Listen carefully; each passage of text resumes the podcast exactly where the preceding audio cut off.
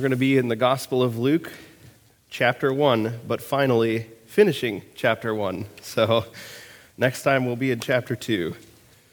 So I'd encourage you to take your copy of the scriptures and turn to Luke chapter 1. We'll be looking at verses 67 down through verse 80.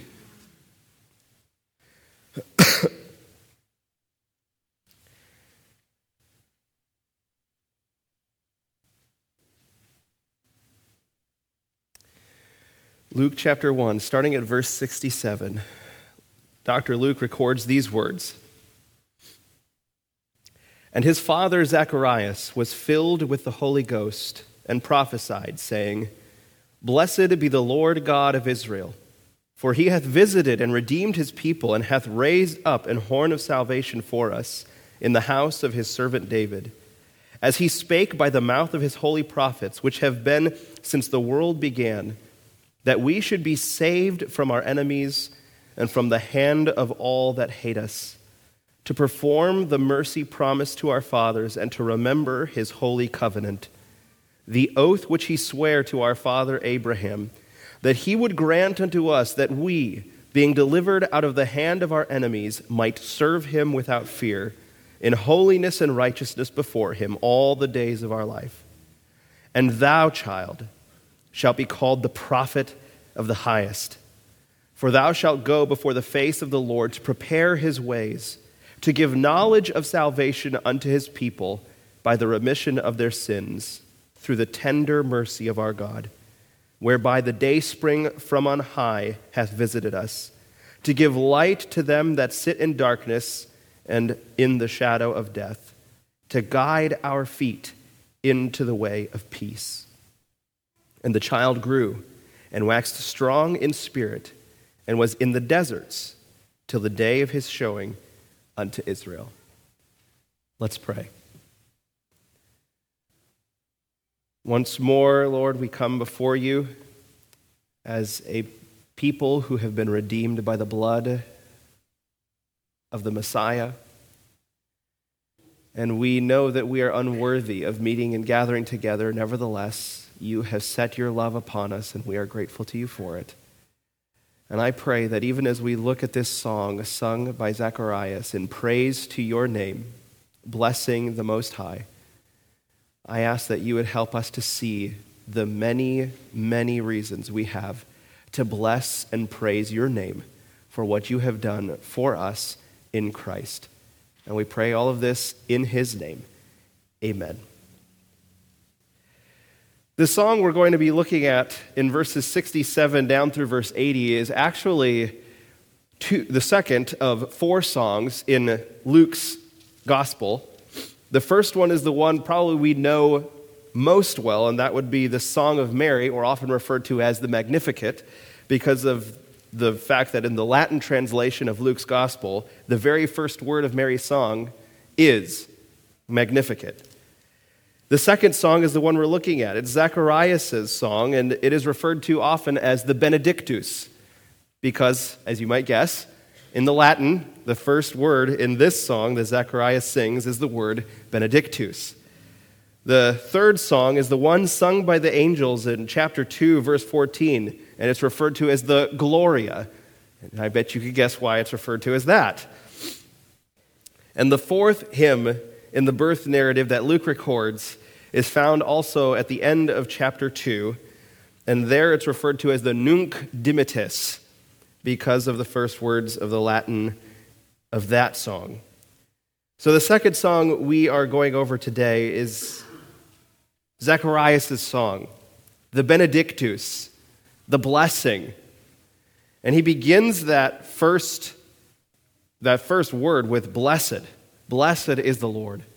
And I thought that this was honestly in God's providence wonderful timing because obviously this week we are celebrating Thanksgiving and we take intentional time to recall and reflect on the things that we are grateful to the Lord for. And a lot of times I think we tend to forget that part that we aren't just thankful. It's not this uh, esoteric, I'm just have a feeling of thankfulness. But that thankfulness is always expressed to someone for something. And when we as Christians understand that everything that comes to us comes from the hand of God, then our thankfulness is not directed to our circumstances. Our thankfulness is not directed to the people in our life ultimately, even though we are certainly grateful to people in our lives for things that they have done and blessed us with. But ultimately, our thanksgiving is rendered to God Himself. And I think that is modeled exactly in what Zacharias does. Because Zacharias has just spent nine months dumb. He hasn't been able to say a single word. His wife has probably been learning how to communicate with him through sign language. And why has he spent those nine months dumb? He's been mute, unable to speak, because he refused to acknowledge the word of God. When the angel came to him and says, Your wife in her old age and you in your old age will enjoy a son, and your son will be called the prophet of the Most High, and he will be the one who will prepare the way of the Lord. And Zacharias, rather than responding with praise and joy, saying, Lord, how is it that you should visit me? Instead says, How am I going to know this happens? To which the angel, of course, responds, I am Gabriel who stands in the presence of God. And you will be mute till you see everything that I have said fulfilled because you didn't believe my word. And ultimately, you didn't believe the word of God. So for nine months, Zacharias is mute, unable to say a single word. Until the day of the naming of his son, whom he had just circumcised, happens. And everybody assumes that his name is going to be Zacharias. They, in fact, they, they, they tell Mary, or excuse me, they tell uh, Elizabeth, look, Elizabeth, I understand, you know, Zacharias can't talk, but we all know he would be wanting to name his son after himself. After all, this is your only son, probably the only son you'll get. So don't you want to perpetuate the family name by having him named Zacharias? But Elizabeth remembered the word of God. She said, No, no, no. His name will be John. And Zacharias is sitting there watching this, wishing he could say the words, because now he understands that everything God had said is true, but his lips are still tied. He cannot speak.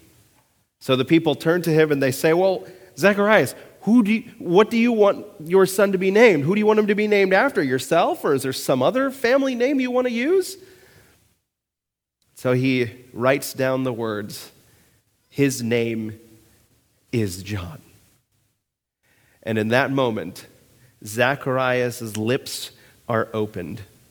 And it says in verse 64 that after his tongue is loosed, he spoke praising God.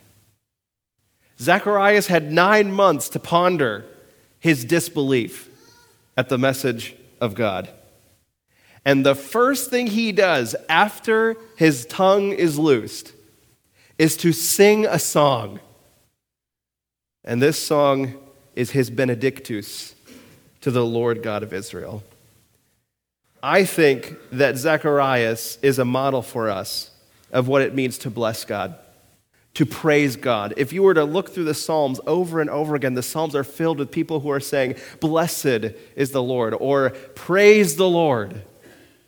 And Zacharias offers that as an illustration to us for why we are called to bless, to praise, to magnify and exalt the name of the Lord. This Thanksgiving, that should be our focus praising the Lord together. And I believe that Zacharias models for us three ways in which we could praise the Lord, or three reasons, I should say, for which we should bless and praise the Lord. So let's look through these. Number one, I believe the first reason he gives is because of redemption. In verse 68, he says, Blessed is the Lord God of Israel for. So he's, he's he's got this prayer of praise to God, and he says, Blessed is the name of the Lord. If you will, if you're writing a paper or writing a song, this is his thesis statement Blessed is the name of the Lord. And then he's going to list reasons why. Why do I bless God? For he has visited and redeemed his people. The, the concept of God visiting his people is littered throughout Scripture. It's all over the place. In fact, when people are experiencing something that in their culture would have been deemed negative, for example, someone like Hannah in 1 Samuel, who wants a child but doesn't have one. It is said that the Lord has seemingly, from their perspective, abandoned her. He is not with her. Or you look at somebody like Job. Job has just experienced the fires of hell, as it were, with the onslaught of Satan, attacking his children, attacking his possessions, and finally attacking his person. And what do his friends say? His friends say, Well, clearly you have sinned. God is avoiding you, or in some ways, God is uh, experiencing for you judgment because you refuse to repent of the sin that's in your life. But when there is blessing in somebody's life, the Jewish people would often refer to it as God visiting his people. And I believe this theme is the thread that kind of links most of Scripture together. Because what ultimately, before the fall, was the sign of God's blessing to his people? His unhindered presence. When Adam and Eve are in the garden, tending the garden just as God has told them to do, what does it suggest?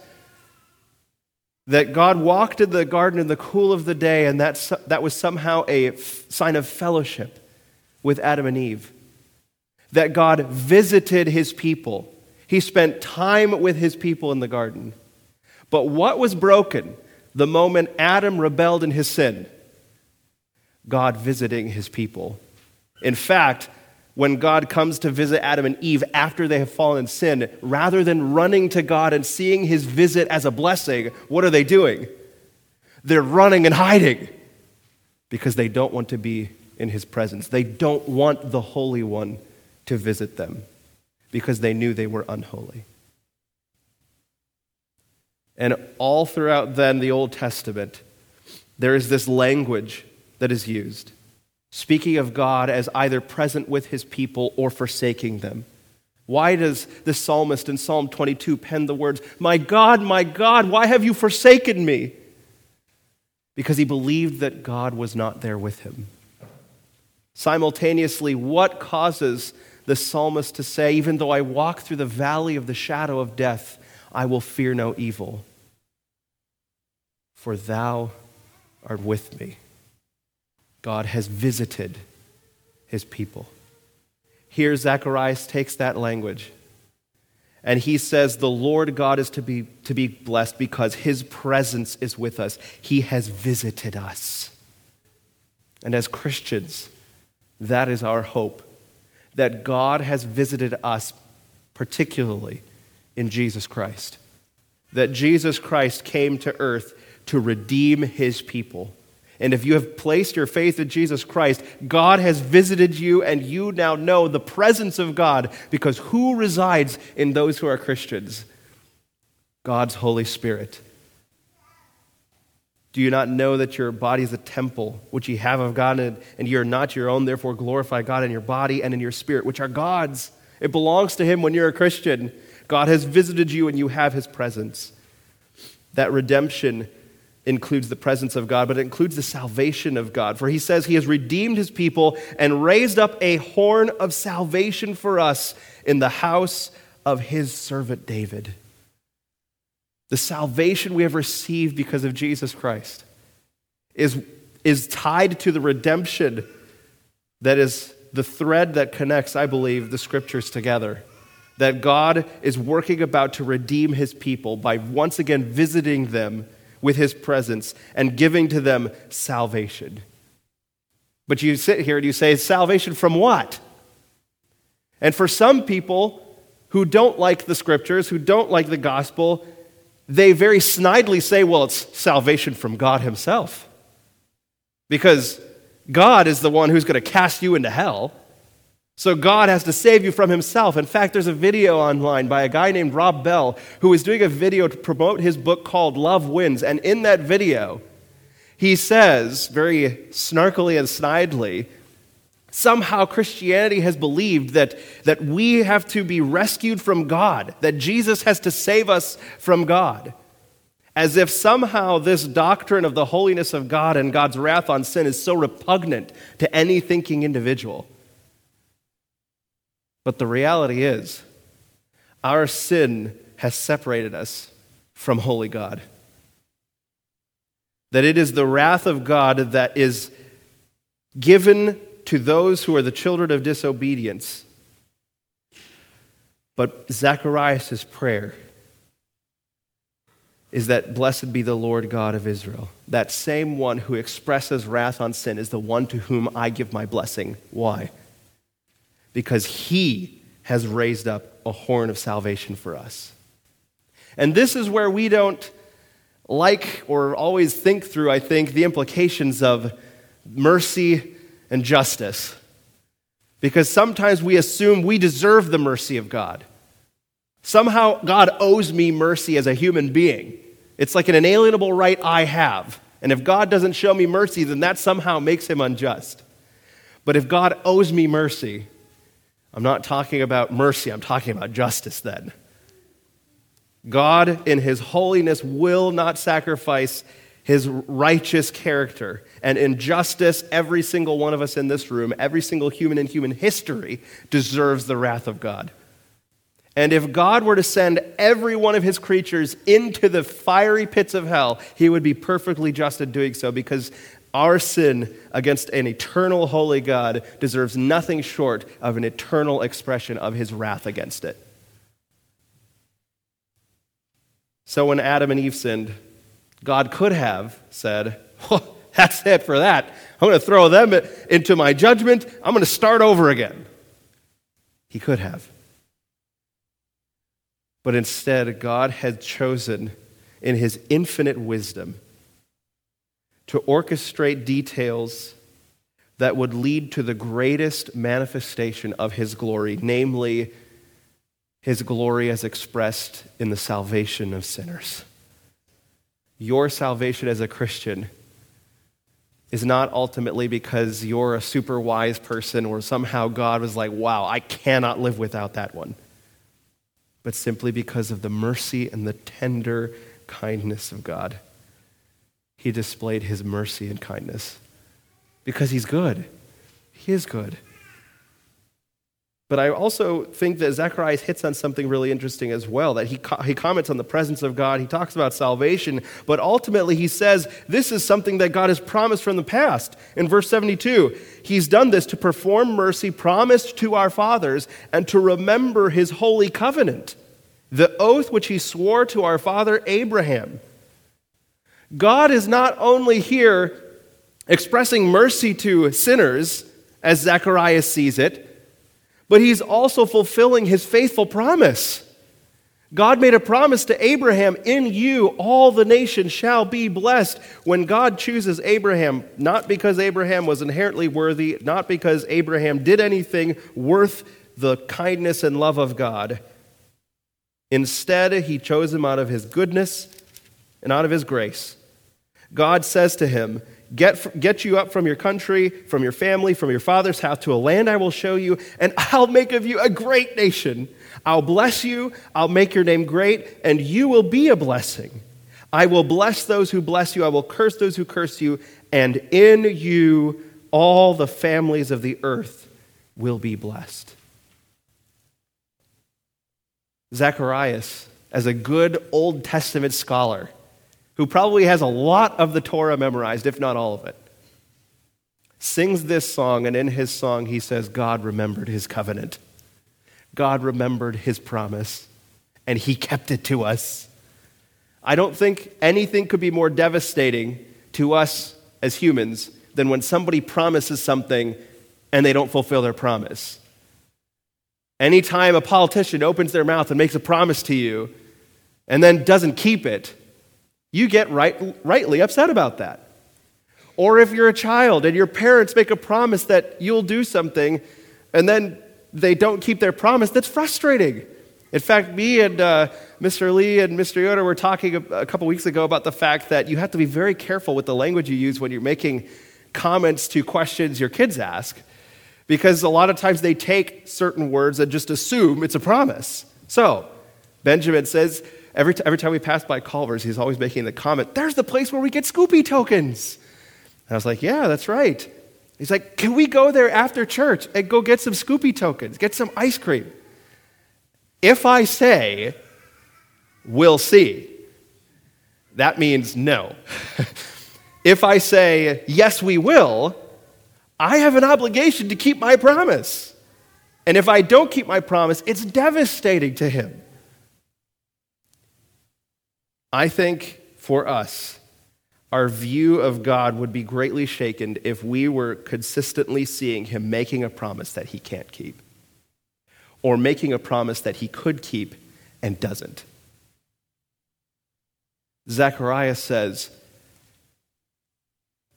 15, 1600 years ago, longer even, there is a man you made a promise to as Almighty God, you said, I will be a blessing to all of the people through your lineage. And Zechariah says, You kept your covenant. You kept your promise. You said exactly what you meant when you said all of the nations of the earth would be blessed through this line. You weren't kidding, you meant it and you remembered your holy covenant. And it's always interesting in Scripture that a lot of times when they talk about God's faithfulness and God's faithfulness to His word, they use the word He remembered. That God remembered so and so. Or that God remembered His promise, or God remembered His covenant. And it's not as though we're saying that somehow the divine mind forgot, and then He said, oh, wait, I, boy, time passes. I totally forgot I said I was going to do that. That happens to me. That happens to me when I promise Benjamin or Daniel something, and in the moment, I probably was making a promise just to get them to stop asking me the same question over and over again. That later on, they remind me of that promise, and I'm like, oh, yeah, I totally forgot. I said I was going to do that. That's not the case with God. God doesn't sit there on his divine throne, and all of a sudden, one of his messengers, angels, says, you forgot. You said you were going to go and send a Messiah. No. God remembered in the sense of that it never left his mind. That it was an act that he brought to his mind constantly as the God of heaven. That he is the covenant keeping God. And when God makes a promise, his promises are sure, which means you have nothing to fear. If God says, I will never leave you or forsake you, he won't. If God says, I have blessed you with every spiritual blessing in the heavenly places in Christ, He has. If God says, I will come again and I will bring you to myself, that where I am, there you may be also, He will. God's promises are sure. And so Zacharias praises God for redemption. In verse 77, he says, To give knowledge of salvation to His people by the remission of their sins through the tender mercy of our God. This is just such a precious, precious promise. It is through the redemption we have received. Number two, we not only should bless the name of God for the salvation, the redemption we have received, but also for his revelation. Notice that when Zacharias rehearses the things that God has done, he points out that God didn't just do it in a vacuum and that God didn't just do it as a surprise. God didn't just say, Surprise! I sent a Messiah. You had no idea it was coming, but I sent a Messiah. God had spoke repeatedly through the mouth of his promises. In verse 70, as he spoke by the mouth of his holy prophets, who have been since the world began. This is not something that God was doing in a vacuum. This was not something that God was doing without revealing his divine plan. This was something God had been revealing specifically age after age after age so that people knew exactly what his intentions were. He revealed it through his prophets. And unfortunately, like our day, ancient Israel didn't always believe those prophets. In fact, repeatedly throughout Israel's history, what did they do to the prophets? They persecuted them, they killed them, they beat them. The message of God was not received by his people. But that didn't change the fact that he kept his message consistent and he continually revealed it to them. The faithfulness of God's message does not depend upon whether or not we receive it. And for his prophets, some of them were even told at the outset, just so you know, congratulations, you're about to be the spokesperson for God. And just so you know, the rest of your ministry as my spokesperson, no one's going to ever listen to you. They're going to constantly reject you. Imagine if that was your job. Imagine if your job was to speak for God and He told you right off the bat, just so you know, everyone's going to hate you. Ultimately, because they hate me, but also because they hate the message that I'm giving you to give to them. As a people pleaser myself, I don't like that. I don't like when people don't like me, and I don't like having to give a message that I know will not be received well. I can't imagine these prophets who are told, I'm going to go the rest of my life with people hating me. And yet, God faithfully revealed his word through his prophets, but also through the prophet. In verse 76, Zacharias goes from blessing God and rehearsing what God has done to specifically turning to his eight day old son perhaps even cradling his son in his arms. He had just circumcised, performing the sign of the Old Testament covenant. And as he looks into the eyes of his little child that he never dreamed he would have, and yet God revealed to him he would, he utters these words You, child, will be called the prophet of the highest of all the prophets that have been, you're the prophet. Because your job is to go before the face of the Lord to prepare his ways. We sing a song sometimes at Christmas, or at least you've heard it. A lot of popular groups have sung it, Mary, Did You Know? And I think it's a really interesting song. Think of the heart of a mother staring into the eyes of the Son of God, who also is her child. And we think, Mary, did you know what Jesus was going to do, what he would say? Did you know he would die on a cross? But imagine Zacharias looking into the eyes of his son, thinking, I'm an old man just like Abraham was an old man, and my wife Elizabeth was an old woman just like Sarah was an old woman. And Abraham and Sarah were told by God, In your old age, you'll have a child, and they did. And throughout the rest of Israel's history, we see the results. Here we are, Zacharias and Elizabeth, an old couple, and just like them, promised a child, given this child. But this child has a special purpose. As Zacharias looks into the eyes of his little boy, he realizes that his little boy will be the messenger to go before the face of the Lord to prepare his ways. Abraham and Sarah may have wondered if their son would be the Messiah. Zacharias knew his son was the one to prepare the way for the Messiah. And Zacharias may have wondered as he looked at that little child, what will he say? What will he be like? All the rest of the prophets of Israel were maligned and attacked and beaten and killed. Will my son be beaten and killed? Will my son's message be heard? He's the prophet. He'll prepare the way for the Messiah. Of all prophets, you would think this would be the one the people would listen to. But he didn't know. All he knew was that this son was the prophet of the highest who would go before the face of the Lord to prepare his ways and to give knowledge of salvation to his people, that this prophet was going to be like no other. And so God revealed his Messiah through that prophet, but he also reveals himself, as Zacharias notes here, through the sun. And you'll notice in your manuscript that I have it in quotation marks, sun, as in the big fiery ball in the sky. Because when Zacharias is talking about God in verse 78, he says, Through the tender mercy of our God, with which the day spring from on high has visited us, to give light to those who sit in darkness and the shadow of death. It's as though he says, The Messiah, the one that my son will prepare the way for, will be like a sun shining light in its brilliance to the people who sit in darkness.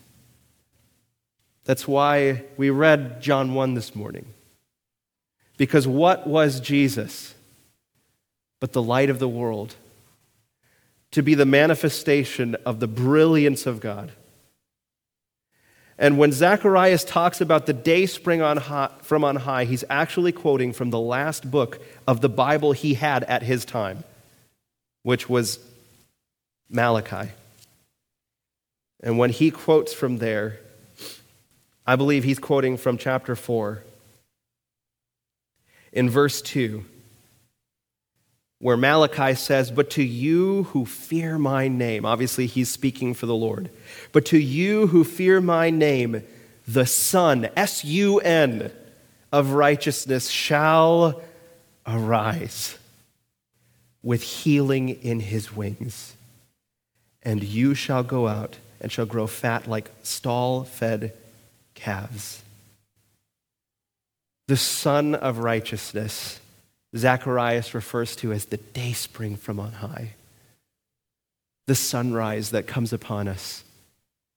This revelation of God, the greatest revelation there is in Jesus Christ. And that's exactly whoever wrote the book of Hebrews, we don't know for certain, but whoever he is, comments on this very point when he says, God, who at various times and in various ways spoke in time past to the fathers by the prophets, including John the Baptist has in these last days spoken to us by his Son.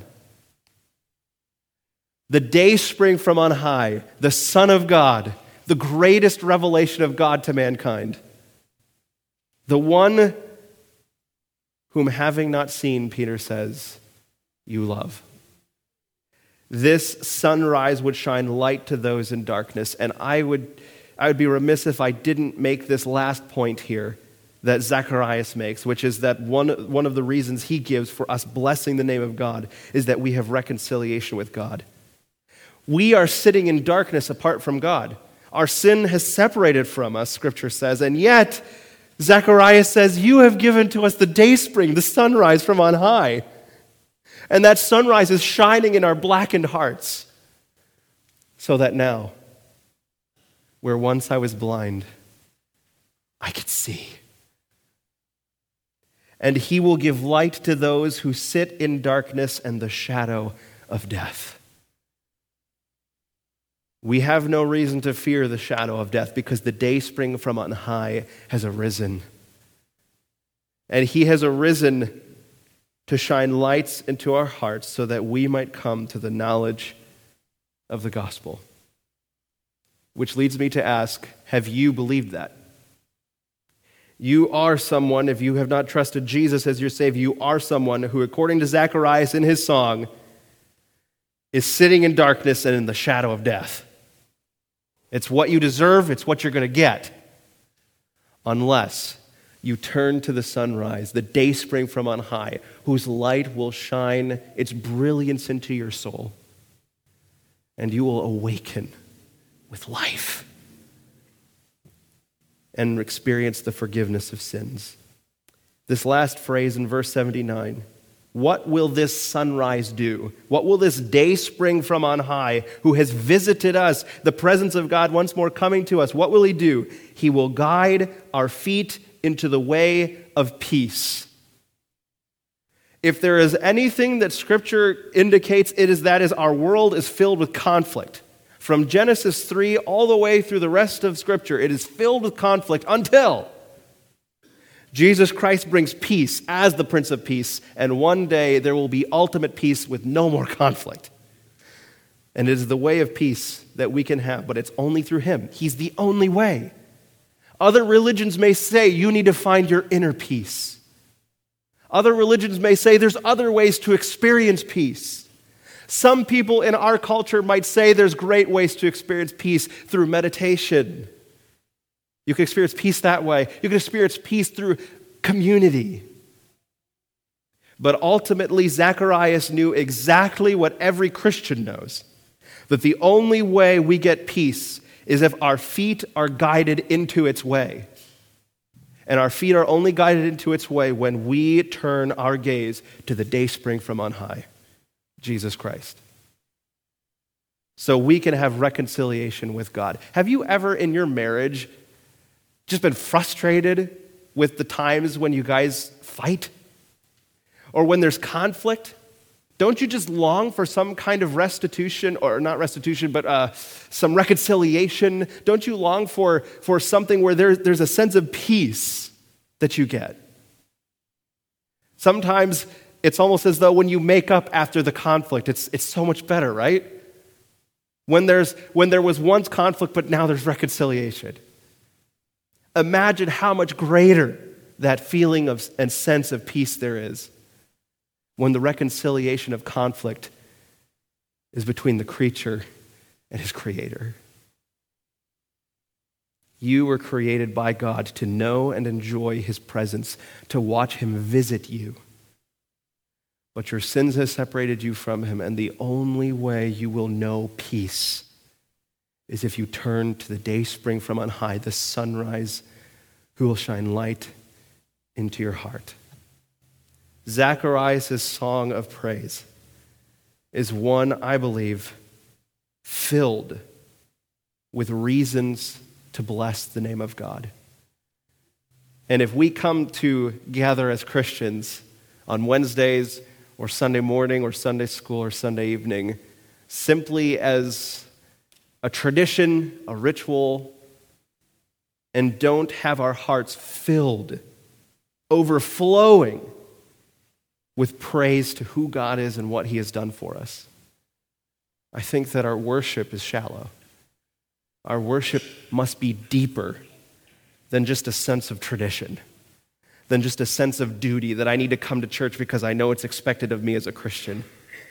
I think our hearts should come together every Sunday with a sense of praise and awe and adoration for who God is and what He has done this wonderful song, the Benedictus of Zacharias, should be a song that we sing each day. For we have been redeemed, we have seen the revelation of God, and we now know peace with Him. Let's pray. Thank you, Lord, that you've given to us peace through Christ. Lord, my prayer is that the person in this room who does not know peace, who has not seen reconciliation with you, who has not seen the day spring from on high, I ask that you would bring them to faith in Christ so that they might know and experience eternal peace and joy.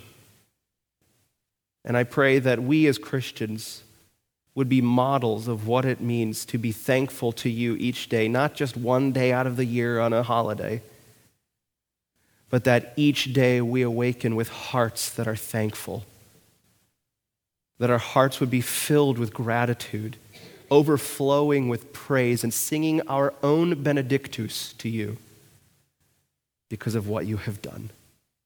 Thank you for your kindness, Lord. We do not deserve it, but we praise you and thank you for Jesus Christ, in whose name we pray. Amen.